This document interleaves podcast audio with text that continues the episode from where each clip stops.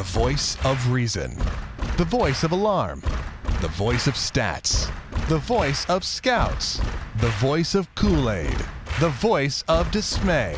The voice of Davo. Well, let's get to it right away. Danny Duffy is your slam dunk player of the game as his six and two third strong innings of one run ball allow KC to overcome scoring just three runs and striking out 11 times against Yu Darvish, 12 on the night overall, and the Royals get that big game one, three to one against Texas. And it's Davo. Glad you're along for another edition of your dish on Clubhouse Conversation. First of all, let me apologize for how long it's been, man. The last week and a half have been absolutely bananas in my life. We have been keeping up with the interviews as normal here on Clubhouse Conversation, but the post games, because of some things in my life, have gotten out of control the last week and a half. So I apologize for that. We'll do a better job, though, coming up here during the second half uh, as compared to the last week or two at getting you more dishes more often. So appreciate you hanging on. And, and you know, there's some times where we don't do these occasionally. I try to let you know the night before, but you can all subscribe on iTunes. That way you don't have to check the site every 30 minutes after a game. At, you know, at on iTunes, you can subscribe there and get them automatically downloaded into your iTunes, or follow us on Twitter. We'll always tweet out the link when these are posted at Royals Clubhouse on Twitter and Facebook as well. Clubhouse conversation. So let's get to the player of the game and talk more about Danny Duffy before we discuss a bit the offense, discuss a bit where the Royals stand in the standings, discuss a bit where I think they should go with the deadline looming. We'll talk a, a, bit about all of that, but we'll begin with the story of the night, Danny Duffy. And really, to me, the two biggest and most pleasant surprises on this team are number one, far and away, Danny Duffy, and number two, Cheslor Cuthbert. We're going to talk about both of those two guys here tonight. But Danny Duffy, uh, first of all, we said in the early portions of the season that we didn't see him going back in the rotation. I, I thought that ship had sailed. And realistically, it would have had Chris Young and or Chris Medlen stayed healthy and or pitched well. Even if one of those guys is in your rotation, there's a decent chance that Danny Duffy doesn't move back to the rotation. As things turned out, it could be a blessing in disguise, especially long term when you consider the prospects of a lefty that has the stuff and now the consistently like you know consistency that Danny Duffy has. Ever since ditching the windup and going into the stretch and ditching one variation of his breaking ball he has really turned a corner this year. And the mental sharpness and maturity is uh, leaps and bounds ahead of where it was a couple of years ago when he would go out there and uh, walk five, strike out six, and go four innings, giving up three runs, and you just always shook your head because you're like, man, he just can't shake it. But he's overcome all of that. And, and Danny Duffy, as I've said numerous times, a guy who the last couple of seasons had volunteered to Ned Yost, hey, I'd like to go in the bullpen. I'd prefer it. I, I like coming out to the ballpark and knowing I could be in, the, in there two out of three days, you know? But credit to Danny Duffy big time and and Dave Eiland and the entire crew for helping him out and helping him make these adjustments and I mean the the proof's in the pudding right now, right? I mean tonight six and two thirds, one run, just four hits, two walks, four Ks. Didn't miss the bats he normally misses tonight, but Texas doesn't strike out a lot either as a team, and it's a very good lineup. So the fact that Danny did that tonight, his ERA now sits at 3.14. One of the premier left-handed pitchers in the American League. And we saw some flashes of that as well in the past, obviously. But could never stay healthy. Uh, case in point, back in 2014, there at the end of the season, I've heard Dayton Moore quoted as saying that he, to this day, believes the Royals would have won that 2014 World Series had Danny Duffy not broken down there towards the end of the season. And I would tend to agree with him. You know, I, I, I think he's right. So Danny Duffy, it's exciting to see him turn into what he has. He really is one of the premier left-handers in the American League, and it's it's it's a good thing.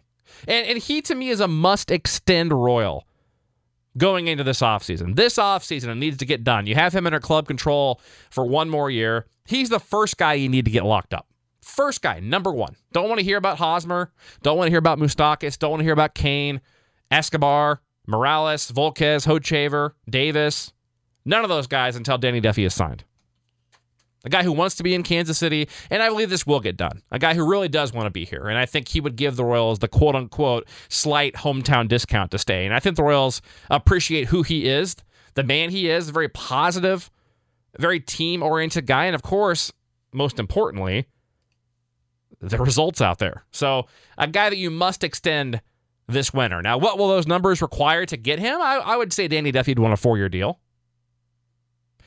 I should probably look and, and compare different numbers before I throw out dollar signs for what I think it would take, but I think it would take a four year contract to get Danny Duffy to sign with the Royals. He'd be basically bypassing, you know, his, his, one year of control next year and giving the Royals three years in exchange. The Royals get him for a little bit cheaper because it is a slight risk for both sides. It's a risk for the Royals because Danny Duffy has never held up for 180, 200 innings during a season. Danny Duffy has never been through a stretch like this before in his career where he was this consistent and this dominant. He's had stretches where, you know, the last couple of years you knew it was there and he looked like, you know, for a good month, six weeks at times, one of the best lefties in the league. We never saw it consistently. And it's real this time because of all the adjustments. All the reasons he's doing well is directly correlated to changes of uh, approaches and mechanics. So it's definitely sustainable. There's nothing fluky about this. But with that said, a slight risk for the Royals you know, has had Tommy John once, surgery. The guy who has had some other issues with injuries in the past, and a guy who, like I said, hasn't held up for those innings during a season or two. Now, uh, on Danny Duffy's side, it's a risk too to sign with the Royals because you could be turning down a whole lot of cash if you go out next year and throw up another similar year to this year, you know, in 180, 200 innings next year. You know, it, it, then it becomes a complete bargain for the Royals.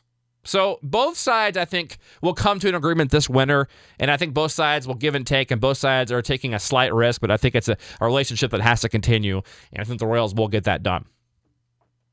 Now, getting back to tonight, I want to give Luke Hochevar some love, a guy who's had a difficult season, ERA north of 3.8, and that's even misleading because a number of the times he comes in, there's men on base. So when inherited runners score, that doesn't go to his ERA. So uh, early on was dynamite the first six weeks. Has struggled quite a bit quietly throughout the last couple of months. But you know what? We'll give him rope because he's Luke Hochevar. He's a world champion. He's a Royal true and through, and he's been great the last few seasons for the Royals. Another guy who's overcome the good old dreaded surgery for the UCL as well. Now, Hochevar gets the big big, big out in the seventh inning when Danny Duffy comes out with two on and two outs. Ned Yost goes to Luke Hochevar as he should. Of course, the Rangers aren't going to let Bobby Wilson hit there. They go to Mitch Moreland. It's a, a fantastic at bat and sequence of pitches and uh, a nice, I guess, nice play.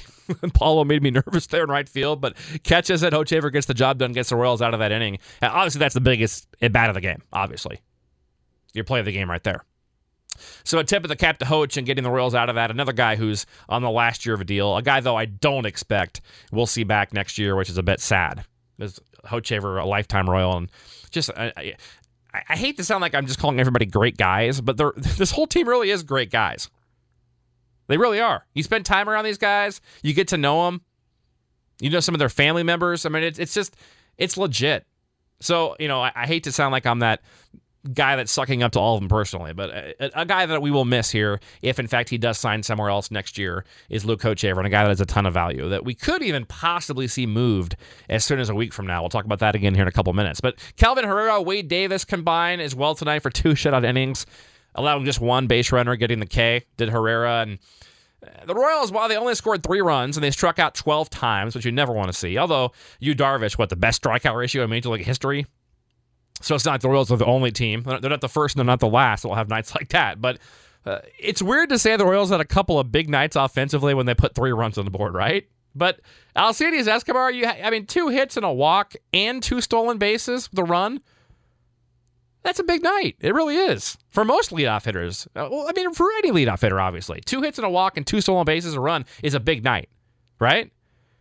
And then Cheslor Cuthbert, a guy who, if you listen to Clubhouse Conversation and follow me on Twitter, I've been clamoring for him uh, for almost three weeks to be in the two hole. Since going there, he's been red hot. Again tonight, hits a home run that ends up being the difference in the game. So a nice night for Cheslor out of the two hole. Alex Gordon triples, steals a base, he walks, gets a run. Paulo Orlando a couple of hits. So uh, you know Whit Merrifield a big hit in an RBI it seems like they should have scored more than three runs, right? I just rattled off like four guys. Uh, maybe our expectations are so low. I don't. or maybe it's the fact that when the Royals have a big night, it's usually not involved in the home run ball. You know, a walk and two hits is, is, sadly, and I'm not trying to make fun of them here, but it's sadly considered a, a, a big night offensively the way things have been going. The Royals. I don't really want to look at those numbers right now, but I was looking earlier today, hovering around the number 25 mark and runs scored, and OPS and a number of other key categories. They still don't strike. Somehow they're still in the bottom third for team strikeouts. I don't understand that. Because it seems like every night I do these dishes and I do them, what, four times a week? 60% of the time, two thirds. It seems like just about every night that I do these, they strike out eight plus times. And somehow they're still like in the bottom third. I think they're the 23rd, actually, or 24th, like the sixth or seventh toughest team to strike out as a team. So it's interesting. The Royals get a big win, and, and let's talk about where they're at right now. They're 48 and 47. Obviously, now or never time. We're actually really, in, in my opinion, we're past now or never time. Uh, two nights ago at Royals Clubhouse, I said, this isn't a playoff team. And I hated saying that. And some of that was me tempering my own enthusiasm and expectations within because I'm like you, such a supporter and such a fan of this of this organization. So some of it is me preparing myself mentally for what's most likely to come, and, and most likely what's to come is the Royals are going to finish two or three games above 500 and miss the playoffs. That's the most likely scenario. The Royals will stay in this thing for a while technically, but I mean they've got to make a, a move now. They're eight behind the Cleveland Indians who lost tonight, and five behind the wild card. And you might say, well, five behind the wild card, that's not much with what, 68, 69 games to go, Davo? Well, that's true if it was one or two teams, but there are five teams the Royals would have to jump to get that second wild card. If you want the first wild card, you got to jump six. You got to jump five teams to get that second wild card. It's it's probably more likely, honestly, that the Royals catch Cleveland and I know that Detroit's a couple of games ahead of them as well. So technically, you got to catch Detroit, but I think the Royals will catch Detroit. But I think there's a better chance in a way that the Royals catch Cleveland. And I, I don't think they're catching Cleveland. I'm not saying that's going to happen. I'd say there's a 5% chance that happens. Cleveland have to self destruct with a couple of injuries to their starting rotation. And Trevor Bauer is starting to come back down to earth a bit. But, you know, Cleveland's going to add, they're going to add a, a, stud reliever. They're going to most likely get Michael Brantley back at some point, and they're probably going to make a move for another bat as well. So, I don't see the Royals catching Cleveland. That's the thing you got to remember too. Is yeah, the Royals are what five games back behind all these teams, and yeah, two or three of them will probably fall apart, and the Royals could probably jump two or three of them fairly easily. See Detroit with all the games head to head against them, and even to a degree Cleveland if they somehow like swept them from here on out. But the things you got to remember too are number one, other teams in this race, a good majority of them are going to be adding players, and and when I say adding players, I mean uh, at least two or three of those teams are going to be adding legit stud players, whereas the Royals, if they do add, which we'll find out here in a few days, if they do add, it's going to be a number five starter. Like, uh, and and, and I'm saying like a, a, real number five starter, like Dan Straily, who had a pretty nice night tonight for the Reds, or uh, you know Matt Shoemaker, who's now not going to be tradable. He was a guy you heard the Royals looking at a couple of weeks ago, but he's got four years of team control left. Continues to mow down guys. Had another nice outing tonight for the Angels in a close loss, two to one to the Astros. But I mean, those are the kind of guys max the Royals could get. But I think even those guys are too expensive. I, don't know that the Royals can really get a good starting pitcher, even a mediocre starting pitcher right now. It's just pitching is the starting pitching is the currency of things, right? And do you really at this point want to give up a couple of good young arms to get a starting pitcher? Maybe if it's controllable for a year and a half, two years, but those guys are going to be too expensive right now. Eh, you know, besides that, I, I just I don't know. I, I just don't see. Do you really think if the Royals add a shaky number five starter and maybe a bat that can be a Zobrist type player and play a little bit of second, a little bit of right, you know, so on and so forth. Do you really think that's going to make the Royals a playoff team though right now? I don't think so. So the number one thing is that teams are going to get better in front of the Royals, and there's so many of them. The number two thing is I just don't think the Royals are a playoff team. You look at the starting rotation, guys who were having dynamite starts, like even Ian Kennedy gives up four home runs his last start. He's pacing for one of the top five worst home run seasons in Major League history as a starting pitcher, certainly in Royals history.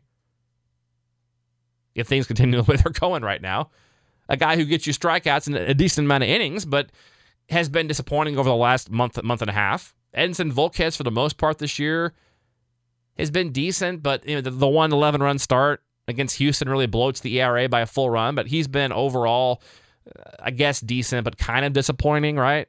Ventura has been very disappointing this year. Chris Young has been beyond disappointing, and then you've got you're hoping for Medlen and or Minor to step in. That hasn't happened. So you know Kyle Zimmer going down with the the surgery now. The same thing Chris Young had a couple years ago. Hopefully that will fix him. We send him the best.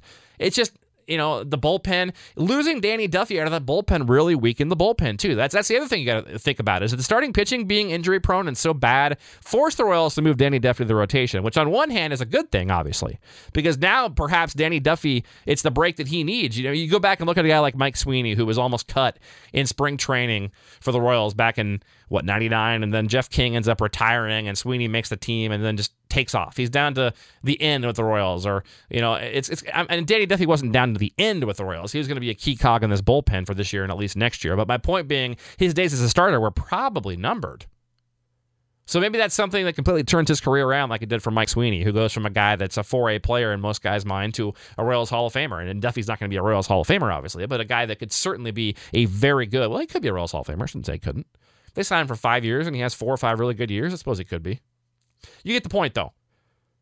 So I think Danny Duffy moving to the rotation really weakened the bullpen, obviously, because now you're forced to use guys like Joakim Soria more and Luke Hochevar more, guys that aren't as effective as you'd like uh, you have to use them now, right? I mean, you've got guys at, at the back of your pen like Peter Moylan, who certainly you probably don't want on a playoff team is a, a guy that's pitching in meaningful situations. So there you go. I don't know. It, it, the, the biggest thing is obviously injuries of this team. Losing Moustakas, it, as it turns out, that hasn't been as big of a disaster as you'd think, with Cheslor Cuthbert really stepping it up, and I like him in the two hole. And that could be another blessing in disguise that he gets all these at bats and develops and does so well. He's still so young, just 23, just about 24. But I mean, Lorenzo Cain is a huge blow. And that that is taking much longer than anybody expected. I think most in, in the Royals brass expected him back a couple of days ago it, it, when when the, the injury initially happened, and I think he's still probably a week out at least. So that's disappointing. Gordo missing the month and not being 100% the majority of the year. And you know, I don't, I don't keep telling you, Salvy misses a good week and on and on, all the pitching, on and on and on. So many guys. Anyway, I don't know. Uh, so, in summary, before we get to the next couple of games, do I think the Royals make the playoffs? I don't. Could they? Yes. I mean, the math is obviously there. There's still enough games head to head against Detroit and Cleveland to put a significant dent in both of those couple of teams. But the, the Royals are to the point now where they don't even really control their own destiny because realistically, you're not going to play 700 ball. Even if you had the 2014 core, and you hear that all the time. Well, in 14 they did it. Yeah, but in 14 they had James Shields going out there giving you seven innings every five days of two or three run ball. You had Jeremy Guthrie going seven innings of three or four run ball. Those two guys were saving the bullpen. The bullpen was fresher. You had Holland healthy with Herrera and Davis that year with less wear and tear you had Mike Moustakas playing every day healthy, Lorenzo Cain playing every day healthy, Alex Gordon playing every day healthy, Omar Infante was semi serviceable, on and on and on. There, it's just a completely different team. And when you, the other thing you got to remember is that team went out and added Josh Willingham for Jason Adam in that trade at the deadline, and Jason Frasor from for Spencer Patton from Texas, and those you know, and added Raul Ibanez, and and those moves may have in a way pushed that team barely over the top, but the problem is you those are the kind of guys you're going to get this year because you, that's my point. You don't have uh, the high end prospects after last year to trade, nor do I think you should with where you're at. So the problem is if you add Jason Frasor and Josh Willingham, you might get it one more win this year the second half of the year, the last two months of the year, and that's not going to be enough. So unless the Royals can get healthy, and unless guys like Ventura, Volquez, Kennedy, it, it starts with the starting pitching. The starting pitching's got to be damn good, and the Royals have to start getting production out of guys like Alex Gordon, Kendrys Morales. They need a bit more power throughout this lineup. They need Escobar to keep doing a good job like he has the last couple of weeks. Cuthbert has to continue to play where he's at. You need Whit Merrifield to get more like he was the first couple of weeks and not where he's been the last couple of weeks. There's just so many things that have to happen.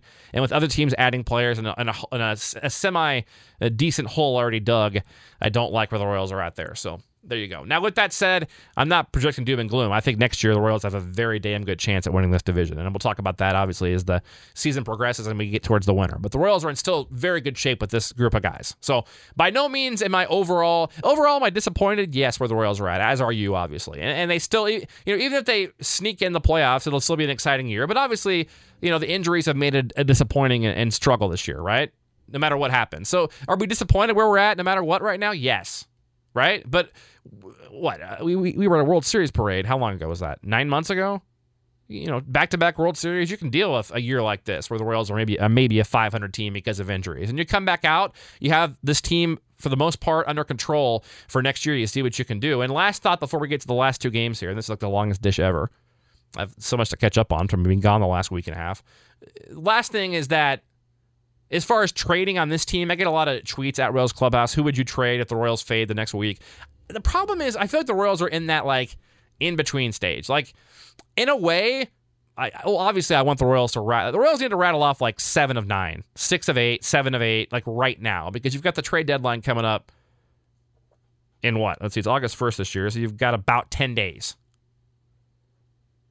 I mean, you're you're in that place where you don't really want to sell because you still have an outside chance, and you and you've got and you want to keep the core together as long as possible. And and, and I, I shouldn't even use the word core. I don't consider Edinson Volquez, Kendrys Morales, or Luke Hochevar the core. And those are the three guys I think could be traded. You're not trading anybody that's under control for next year. No way. Like Hosmer, no chance in hell does he get traded in the next 10 days. Davis, no chance in hell. Escobar, no chance in hell. Gordon, no chance in hell. On and on. Cain, no chance in hell. The only guys I'm thinking the Royals could trade or should consider trading are the guys that are in the last year of deals. Luke Hochevar, Edinson Volquez, Kendrys Morales.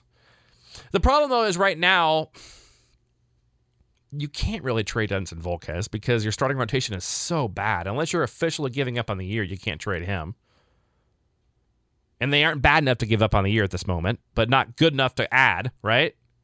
And you almost hate to just let these guys ride out the season and end up at 500 and get nothing for them because, on the other hand, you feel like 2017, the Royals have a damn good chance at winning the division next year. So you almost, in a lot of ways, you want to add something for these guys to help out next year. You know, trading one or two of these guys could get you a nice piece that puts you over the top next year, right? And there's and there's nothing free agent wise this winter. It's like the worst free agency class ever. Go look at it; it's horrible. There's nothing, and teams will overpay for nothing. So the Royals really can't get much through free agency. They're going to have to be creative and, and do a trade or two this winter to get their starting pitcher, I think. You know, next year you're going to have in your rotation Duffy, Kennedy, Ventura, right? Those three are pretty much in there. The four and five spots are going to be a combination of hopefully Mike Minor, knock on wood, or you have to basically assume Jason Vargas or Mike Minor. One of the two will recover. So there's four of your starters. And that fifth starter, I think the Royals have to go outside the organization and add. And then use your guys like Kyle Zimmer, Alec Mills, Matt Strahm, Brooks Pounders, on and on as your six, seven, eight, nine starters throughout the season. So that you know that's the thing. There's just not a lot this winter you're going to be able to do. So a part of me wants to say the Royals if, if they drop four of the next five, seven of the next eight. The problem is, what if they go four and four, which they probably will, right? I guess if I'm Dayton Moore, I'm not trading Volquez if, if I'm where we're at right now. I'm, I'm going to ride out the year with them you have to get some innings. You're going to tax the bullpen even further. You can't just throw on the, the white flag, even though even though most likely everyone knows it's an uphill climb. You can't just give up. So Volquez, to answer the question, I've gotten three or four tweets at Royals Clubhouse of those three guys, the most likely to go. Volquez probably the least likely, though he could get you the most. Obviously, he's going to get you the most of those three guys. Second most would be from Luke Hochevar. Hochevar's a guy I, I would consider trading, even if the Royals are where they're at right now because I, I, I feel like there's enough guys down in Omaha. Your Scott Alexander's. There's enough guys you can bring up and down for the span of a month or two, and I, I, I don't know. I don't know. I, I feel like he would be semi-replaceable from within right now, especially now that Davis is back. You've got Davis and Herrera solidifying the very back of your bullpen. You could even move up Wang into Hochevar's role. I know people don't like him for some you know odd reason. He's not that bad. He's fine for what he is, but and as far as Morales goes, you could see, he's certainly the most tradable of the three. He would be number one most tradable. I, I think I think the the most worth would be Volquez, followed by Hochevar because they're pitchers. But I think Morales would be the most easy to replace because you've got Brett Eibner tearing the cover off the ball in small sample sizes and, and not getting everyday at bats, right? You could put Eibner in there. You can move Gordon there some to keep him fresh. You can kind of revolve it around.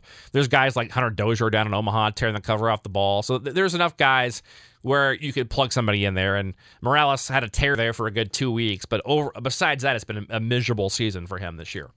All right, let's get to the final two games.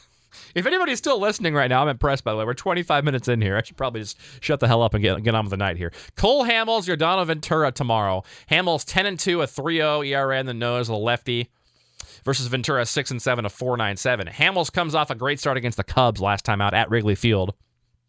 Eight innings, no earned runs, seven Ks against a very good Cubs lineup. They got Dexter Fowler back tonight, by the way, and he turned into Ty Cobb tonight, hitting a home run in his first at bat back off the DL. But yeah, first time. This is kind of surprising. It'll be Cole Hamels' first ever start at Kauffman Stadium. I was surprised to hear that. I mean, I know he spent most of his career in the NL, but it just seems like a veteran like that would have been here at some point. But Uh, Ventura, in his last four starts since the suspension, six and a half ERA, six five five. Has been better the last two times out. Seven innings both times. Three runs against Seattle. Two at Detroit. Gotta like Texas tomorrow. Could the Royals win it? Yeah. But how many times this year do you just keep thinking that the Royals are about to turn a corner? They've had like four or five wacky wins. They come back from down seven against the Braves and then drop the next day. And the, the big one, or not, not against the Braves, sorry, against the White Sox. They come back with a wild one against the Braves and walk it off after a blown save by Davis, lose the next day. The other night, you had the big come from behind win, lose the next day, get killed the next two by Cleveland. I'm just waiting for them to turn it on. But I just, I'm telling you, I, I just think we're, I, I just think it's fool's gold that, that it's going to happen. I, I just don't, I, I want it to happen so bad. I do, but I just don't think it's going to happen. I don't know. It, it has to happen now, though. Tomorrow would be a nice day, and maybe, maybe the visit to the White House will be something. Uh, this team has been so, uh, you know, against the wall so many times, and and dodged so many bullets and pulled so many magic tricks to get out of holes and, and come back and win and ride momentum and, and you know, there was a famous time a few years ago where Dayton Moore says this team could easily win 15 out of 20 in the second half, and everyone mocked him. And then what do the Royals do? I think they win 16 out of 20. They, raise that by a uh, by a game and then do it. You know, it's like this team keeps. It's it's like they just look for something to challenge them. It, you know, maybe the, maybe the White House visit will end up being that. I keep deep down hoping that like we'll look back in a month or two or you know this offseason and say, well, it was, you know, then the White House trip happened and the Royals rattled off 18 of 23. Like, don't you wish that would happen? Wouldn't that be amazing? That's like my last hope. Like this is it, works the time of the year now where obviously I mean Ned Yost said it himself. We're in mid September is what he says. I mean he's right. This, this is do or die time. So we're to the point now where this is our like our last grasp. Maybe the White House is like the luck we needed. Who knows? AJ Griffin, Edinson Volquez on Sunday. Griffin three and one with a four two six. Eddie is eight and eight with a four seven two. It would be more like a three eight without that horrible outing in there. But you can't just take out games. Griffin has struggled the last couple of times out. Five or more runs his last two times out, including against the Angels. Five innings, five runs. Interesting against Griffin, Alex Gordon, five for five with a home run against AJ Griffin going back to the Oakland days for him. Edinson Volquez comes off a nice one against Cleveland. Two runs and four hits in seven innings. Ian Desmond, the only one who's seen him a whole bunch, is one for 11 with a home run against Volquez. I, you know, do the next two games, I like the Royals to win Sunday. I like Texas tomorrow. I think the Royals will split. What do they need to do though? They need to sweep. If you want to add, I just want to see them like uh, just like give me the answer what's going to happen the next week so we can plan for 2017 either way. Either we're planning for 2017 as in we're going to give up a couple prospects to go for it again this year or we're going to plan for 2017 as in we're going to give up a couple of guys to get more guys for next year. Like let's get that answer. Like wouldn't you rather like uh, know like in a week? Like wouldn't you rather move up or down at this point? I don't know we're spoiled now, right? Three years ago, we'd be dying to have a team in game over 500 and five out of the wild card with a chance to make a run at the playoffs. Now it's like a disappointment. So think about that for a second. Remember that World Series parade, and life ain't too bad after all. We'll talk to you again soon on Clubhouse Conversation. Have a great night and go Royals.